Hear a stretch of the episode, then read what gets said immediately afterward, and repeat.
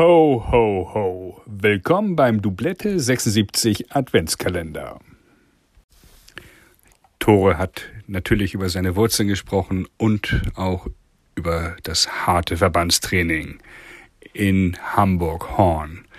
Aber dort hat man nicht nur Tennis gespielt, offensichtlich. Äh, ich habe in Sperber, Hamburg, meine, meine Brüder sind 16 und 18 Jahre alt. Genau. S, Dieter S, Schippenhauer, bei dem hatte ich auch Training. Absolut, absolut bei Schippi. Und Christ, Christian Klug und äh, ja, noch andere. Axel Pretsch kommt ähm, auch von dort. Absolut, absolut. Und sein Bruder auch. Hm. Sein Bruder auch. Kai. Ja. Hm. Äh, ja. Ähm, ich habe, äh, als meine Eltern angefangen haben, Tennis zu spielen, 18 Jahre bevor, 16, äh, 18 Jahre bevor ich äh, auf die Welt kam, äh, haben die angefangen im, bei Sperber Hamburg. Meine Brüder auch. Und dann haben die fast die oft gespielt äh, bei Sperber Hamburg. Mhm. Und äh, eine Geschichte ist, dass äh, ich auf dem Kinderwagen auf Platz eins äh, nein, das stimmt nicht. Wir waren, äh, die haben auf Platz eins und zwei und auf eins und zwei gespielt, die ganze Familie. Und die haben mich abgestellt auf dem Fußballplatz, der dahinter war. Mhm. Und haben mich dann vergessen auf dem Fußballplatz. Auf dem, an dem Abend hat es geschneit zum ersten Mal in dem Jahr. Das heißt, mein Kinderwagen war voller Schnee. Ich leg da runter. Und äh, meine Brüder und mein, unsere, unsere Eltern haben dann irgendwann gemerkt, dass irgendjemand fehlte. Sind dann zurückgerannt nach, zu Sperber Hamburg. Und dann haben sie mich, äh, haben sie mich vom Fußballplatz, haben sie mich schneebedeckt runtergeholt. Insofern, und dann habe ich auch äh, sehr oft, habe ich, äh, es gab so Wände in, bei bei Sperber Hamburg. Und äh, ich, meine Eltern haben doppel, doppel gespielt und ich habe dahinter gegen die Wand gespielt.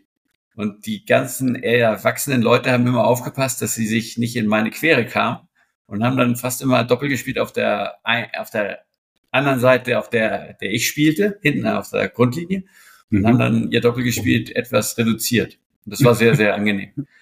äh, danach bin ich gegangen zu Clipper Hamburg. Da habe ich äh, mit Strelau, Strelau gespielt, mit, ähm, mit Martin Ellerbruck. Martin Ellerbruck mhm. habe ich in einem Jahr 100 Sätze gespielt. Der hat jeden Satz aufgeschrieben. und am Anfang hat er alle Sätze gewonnen. Am Ende hat er manche Sätze verloren. Und das hat er mir irgendwann mal gezeigt, dass er die alle aufgeschrieben hat. Alle wow. Sätze, die wir gespielt haben, 100 Sätze in dem Jahr. Runter aufgeschrieben. Das heißt, ich habe ähm, jedes, jedes Wochenende bin ich Samstag und Sonntag bin ich nach zu Kipper gegangen und wir haben gespielt, wie die, wie die Verrückten, haben vier Stunden gespielt, haben Matches gespielt und wir hm. haben uns auch nicht gut gefühlt. Waren, Du hattest logischerweise auch Verbandstraining äh, in Hamburg. äh, bei Peter Asbeck, wenn ich das so richtig äh, deute. Derberg auch. Bei Derberg ja, okay. auch davor. Gut, gut, das wusste ich nicht. Ähm, und da haben wir im Vorgespräch ja, äh, da habe ich schon gedacht, das müssen wir mit aufs Band kriegen irgendwie. Äh, da muss ich dir jetzt dieses Stichwort einfach so zurufen.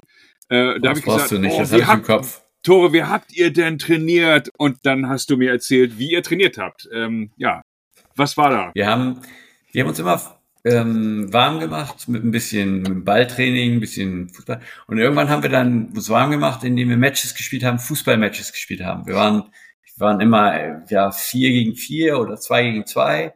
Es kommt darauf an, ob wir vier oder acht waren. Kleine und, Tore. Äh, auf kleine Tore, auf der Hälfte des, des Tennisplatzes. Mhm. Und äh, es war irgendwann nach, äh, ja, nach drei Wochen war klar, dass wir unser Aufwärmtraining etwas ausdehnen mussten, weil das Match noch nicht zu Ende war. Es stand 2-2 und wir mussten das dritte Tor noch schießen. Das dauerte, dauerte eine halbe Stunde mindestens. Bis auf irgendwann mal nach sechs Wochen, sieben Wochen dass wir gesagt haben, ach, ach, ach Schande, wir spielen einfach weiter Fußball, weil das ist ja Koalitionstraining, das ist ja gut fürs Tennis. Insofern haben wir, glaube ich, fast anderthalb Stunden nur Fußball gespielt oder zwei Stunden nur Fußball gespielt. Und es war in dem Jahr, war das Jahr, wo Hamburg die größten Erfolge feierte. Und wir haben nicht unbedingt in jedem Training Tennis gespielt, sondern das war 100% Tennis gespielt. Wir haben in vielen Trainings äh, zumindest 50% Fußball gespielt. Und äh, diese Stimmung, die wir dort aufgebaut haben, hat uns einfach zu den Erfolgen getragen bei den deutschen Meisterschaften. Es war der Berg war war deutsche Meisterin damals. Ricky Ostertun wurde deutscher Meister. Ich glaube, Christian Geier war im Halbfinale. Äh, ich wurde deutscher Meister. Michael Westphal wurde äh, der, der, der nächsthöheren Kategorie deutscher Meister. Mhm. Äh, Brandau war weit, Patrick Buhr war weit, äh, Moderhack, Birgit, Birgit, Birgit, Birgit Moderhack war ziemlich weit, die war bei den Damen, unter 18, mhm. ziemlich weit. Okay. Und es war eine, eine unglaubliche Zeit. Aber was, was lernen wir daraus? Man muss nicht immer nur Vor- und Rückhand trainieren, sondern Team Spirit und Talent spielt auch eine große Rolle. Äh, danke, aber ich glaube, was noch größer die Rolle ist, dass man einfach mit Begeisterung äh, Sport treibt. Mm, okay. Und dass du, dass du in, an Grenzen gehst, ohne es wirklich zu merken. Mm. Und äh, dass du über Grenzen hinausgehst, ohne es zu merken. Mm Und äh, dieser, weil du einfach sowas von ja, über, überwältigt bist von den Emotionen, die du hast, von den, von der Stimmung, die du empfindest, von, dass du einfach weiter Lust hast, Sport zu machen, obwohl du unheimlich kaputt bist zum Beispiel oder ob du dich schlecht fühlst, weil dir irgendwas in der Schule schlecht gelaufen ist oder deine Freundin dich verlassen hast. Mhm. Das war völlig egal. Wichtig war einfach, dem, dass den Ball hinterherläufst und versuchst, den Ball ins Tor zu schießen. Und äh, das bist damit vorangekommen, wie du selten hättest vorankommen können mit normalem Tennistraining. Ich habe noch eine ganz wichtige Frage diesbezüglich, die uns auch schon öfter umgetrieben hat. Ihr hattet halt einen guten Jahrgang und gute Spieler vor, die zwei, drei Jahre jünger, älter waren. So, das heißt, ihr hattet oder wir hatten in Hamburg äh, im Prinzip Leute, die sich gegenseitig gut gemacht haben. Wie wichtig war das für dich, um die Nummer 46 in der Welt zu werden? Also anderes Beispiel, ich nenne jetzt bewusst keinen Jahrgang, aber es gibt ja auch mal fünf Jahre Durchstrecke in deiner Region wo Leute nicht so gut spielen, wo es nicht diese Competition bist und wo du die unangetastete Nummer eins bist. Aber du musstest ja im Prinzip auch wahrscheinlich bei jedem Training, bei jedem Turnier, hattest du immer ein, zwei, drei Leute im Nacken um dich rum, oder? Wie wichtig war das? Ich glaube, das zeigt sich enorm an den Schweden, die enorm viel Konkurrenz hatten und die einfach äh, eben auf Top-Niveau immer noch besser werden mussten ähm, um überhaupt im Training bleiben zu können, mussten sie noch besser werden. Und äh, diese, dieser Ansporn, auch diese, dieses, dass du siehst, was andere können, was du denkst, was du meinst, was vielleicht Grenzen sind für dich. Wenn andere die überschreiten, dann kannst du das ja auch. Wenn du mit denen trainierst, dann ist es ja völlig klar, dass du das kannst. Wie mhm. zum Beispiel, dass Boris Becker, ja, als er sehr jung war, hat er beim in dem deutschen Satellite in der Halle hat der unfassbar gespielt, ist ins Halbfinale gekommen beim Satellite. Mhm. Im Jahr drauf bin ich im Finale gewesen, bei dem draußen Satellite. Und äh, du siehst einfach, dass die Leute können das, dann kannst du das vielleicht auch. Du glaubst dran. Und äh, zum Beispiel auch, dass ich im Doppel, ich, meinen ersten Erfolg habe ich gefeiert im Doppel.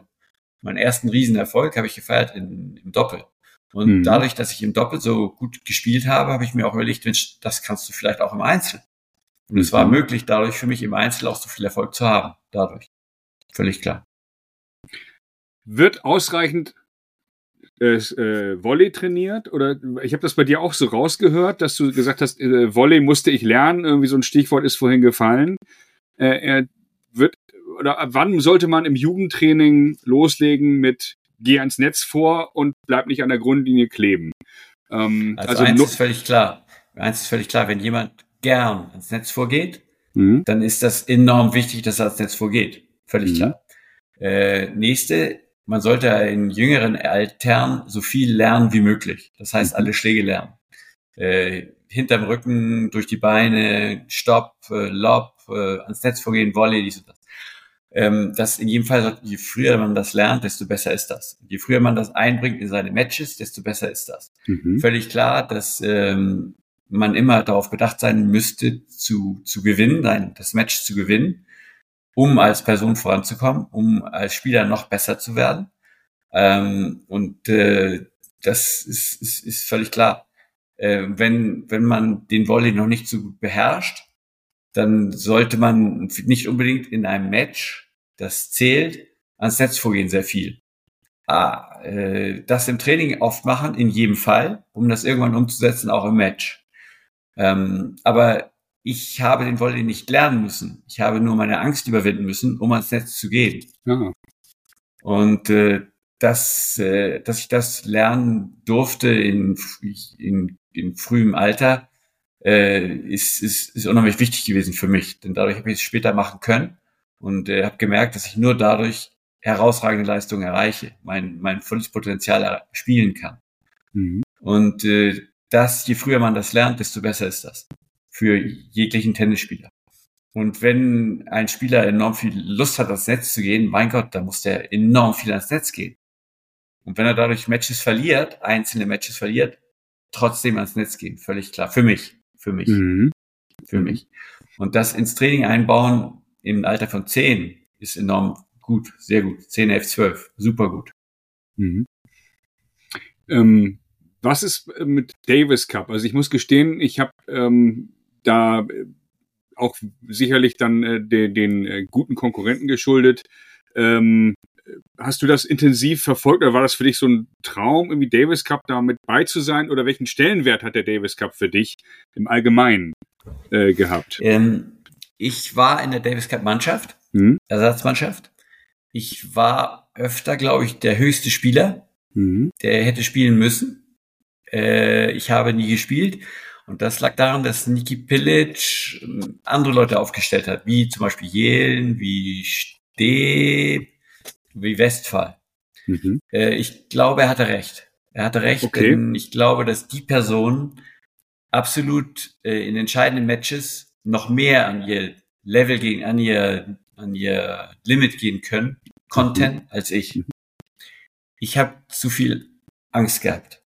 Und diese Angst habe ich schwerer überwinden können als diese Spieler, die, die sicherlich auch Angst hatten, also diese Angst leichter überwinden konnten als ich. Und Niki hat mich betreut in, im Galea Cup und in Düsseldorf. Mhm. In Düsseldorf habe ich sehr gut gespielt. Im Galea Cup habe ich nicht gut gespielt, habe mit Ricky Ostertun Doppel zusammen gespielt. Mhm. Äh, er hat, glaube ich, gemerkt, dass ich ein ängstlicher Spieler war und dass ich entscheidende Matches sehr schwer nur an mein Limit gehen konnte. Mhm. Und dass das Westphal, Jelen und Steb oder Schweier mhm. das eher können, konnten. Und da hat er absolut recht gehabt, anscheinend. Äh, nein, er hat recht gehabt. Hat Hast du das damals gehabt. auch so gesehen oder ist es jetzt, weil du bist ja ein unglaublich selbstreflektierter Typ, also hast du das heute so analysiert im Nachhinein? Oder warst du damals Nein. so, ja, cool, kann ich mir kaum vorstellen. Nein, cool, cool nicht. Cool absolut nicht. Aber das habe ich so gesehen, ja. Okay. Das habe ich so gesehen. Interessant. Und ich, ich muss ja, Hut ab vor Niki Pilic.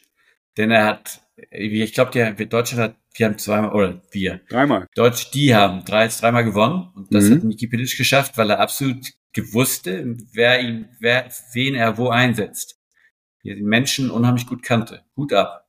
Mhm. Ich habe sich natürlicherweise nie ein super Verhältnis gehabt zu Niki weil ich schon mich ein bisschen sch schlechter behandelt gefühlt habe. Aber er hat absolut recht gehabt.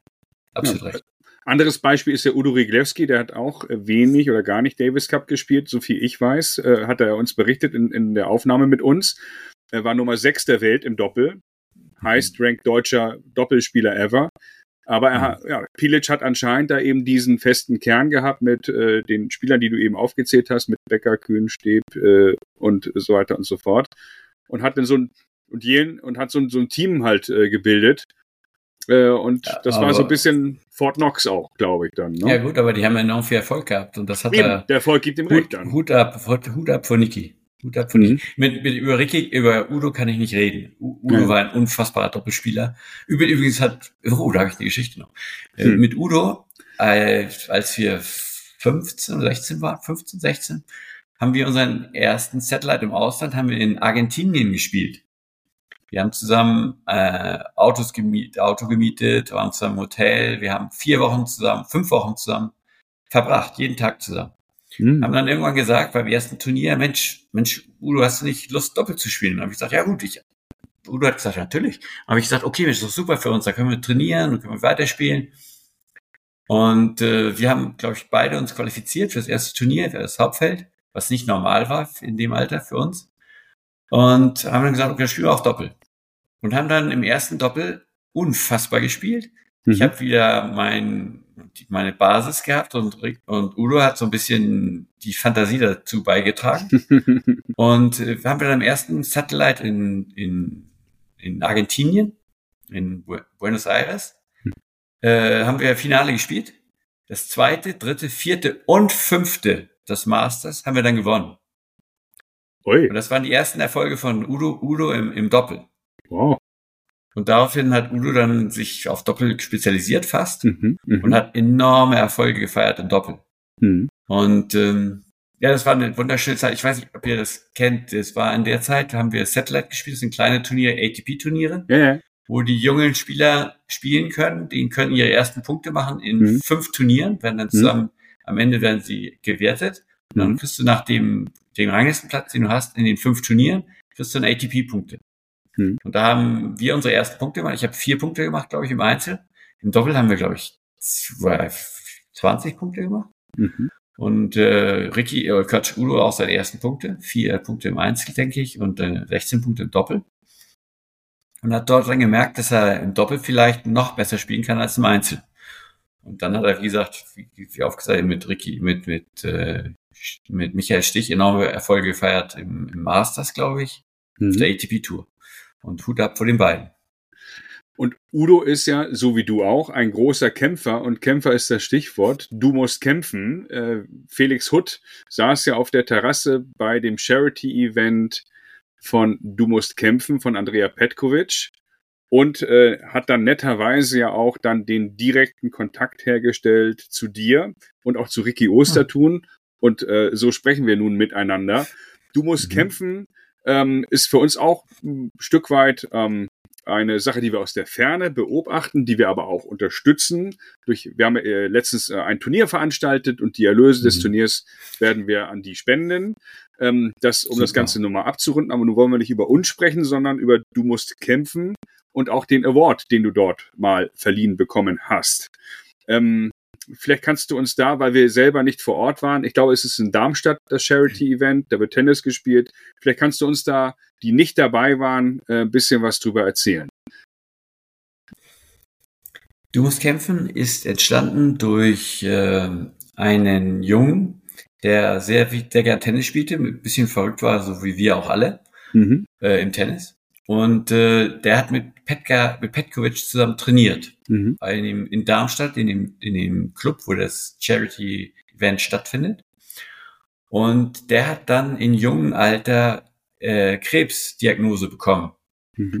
Und hat äh, jahrelang, oder zwei Jahre lang, glaube ich, gekämpft mit dem Krebs, hat ihn besiegt äh, aufgrund von enormer Hilfe der, der einer, ein, eines Krankenhauses und eines eines Physiotherapie Krankenhauses auch, mhm. glaube ich. Mhm. Und ähm, den wollte er Dank aussprechen und hat äh, so ein kleines Event veranstaltet mit mit Pet, mit Petkovic, mit seiner Freundin, die die dann bald sehr sehr sehr gut wurde und sehr viel äh, ja Beachtung bekam mhm. und hat dort dann Charity äh, Event organisiert. Er ist dann äh, auch mit den Fußballspielern vom FC Darmstadt mhm. äh, und zusammengekommen, hat mit denen gesprochen, hat mit denen äh, Therapie gemacht und äh, ist dann irgendwann an dem Krebs gestorben, leider. Mhm. Ist aber das Charity Event Idee, die Idee ist weitergetragen worden von zwei Spielern, äh, gegen die ich gespielt habe in der Jugend. Der ist einmal ein Rechtsanwalt von, von Keke Schuss, weiß ich nicht mehr genau. Mhm. Und äh, Daniel de Boer, Daniel den de Boer. ich auch gespielt habe. Mhm. Und die haben das dann, äh, haben versucht, ihre Kenntnisse anzurufen und versucht, ein, ein Event aufzuziehen, um den Institutionen, die der, der Person geholfen haben, um den Kampf, um das Krebs zu besiegen und dann es erträglich zu machen, um denen dann Geld zukommen zu können. Mhm. In der Stadt sind große Firmen, die dann auch gespendet haben und die auch mit den Mitgliedern spielen wollten gegen Profispieler, gegen die mhm. Freunde von Daniel und Nico von Petrich, glaube ich, ja. Nee, irgend sowas. Mhm. Und dann auch von der Freundin, von den Freunden von, von Petkovic. Mhm. Und äh, wir spielen dann mit den ganzen Sponsoren, spielen wir so ein, so ein Pro-Am-Event. Pro-Am. Spielen dann immer Doppel. Mhm und äh, haben enorm viel Spaß. Und äh, wir haben dann am Abend so eine große Gala, ein Gala-Event. wo wir alle zusammenkommen. Und mittlerweile ist es für uns Spieler äh, ein Highlight, weil wir jeden, jedes Jahr uns wiedersehen alle. Ich habe im letzten Jahr habe ich Patrick Kühn wiedergesehen und mhm. äh, äh, und äh, Charlie Steb zum ersten Mal mhm. wiedergesehen. Mhm. Harald Tyson habe ich in diesem Jahr wiedergesehen, den ich über 20 Jahre nicht gesehen habe, mit dem ich viel erlebt habe in meiner in meiner Jugend und in meiner in meiner Bundesliga-Zeit. Und äh, es, ich habe viele Leute, die ich kannte, die ich gerne mochte, die ich aber dann nicht so nachverfolgt habe. Ich habe zum Beispiel eine Geschichte gehört von von einer Person, Leppen, Dirk Leppen, mhm. der mir sagte, dass er bei dem gleichen Turnier in Clermont-Ferrand, wo der Unfall dann passierte, dass er auch das Turnier gespielt hat und uns unser Match gesehen hat gegen von Ricky und mir und äh, hat zu mir erzählt, was ihm danach erlebt, was er danach erlebt hat und wie er das alles äh, aufge aufgenommen hat und das war unheimlich interessant und ja unheimlich viel Revi Revival mhm. äh, Erinnerungen, die sich da dann wieder auftun. Das war wunderschön. Das ist jedes Jahr für mich ein Highlight, absolut. Und wir kriegen jedes Jahr sind fast 400.000 Euro werden dort zusammen gespielt, wow. die wir dann den Krankenhäusern und den Reha-Zentren geben können. Oder mhm. nicht wir. Ja, doch wir als Spieler, aber auch vor allem die Organisatoren. Mhm. Und das ist wunderschön. Das ist Super. wunderschön. Und da kommt ja dann auch die deutsche Tennisfamilie zusammen, die damals vielleicht dann nicht so äh, immer zusammengehalten hat wie die Schweden. Ähm, aber heute ist es dann umso schöner, wenn ihr euch wiederseht. Wie ist das für dich, wenn du nach 20 Jahren so einen Patrick Kühn oder Charlie Steb oder wen auch immer, Dirk Leppen, äh, wieder triffst?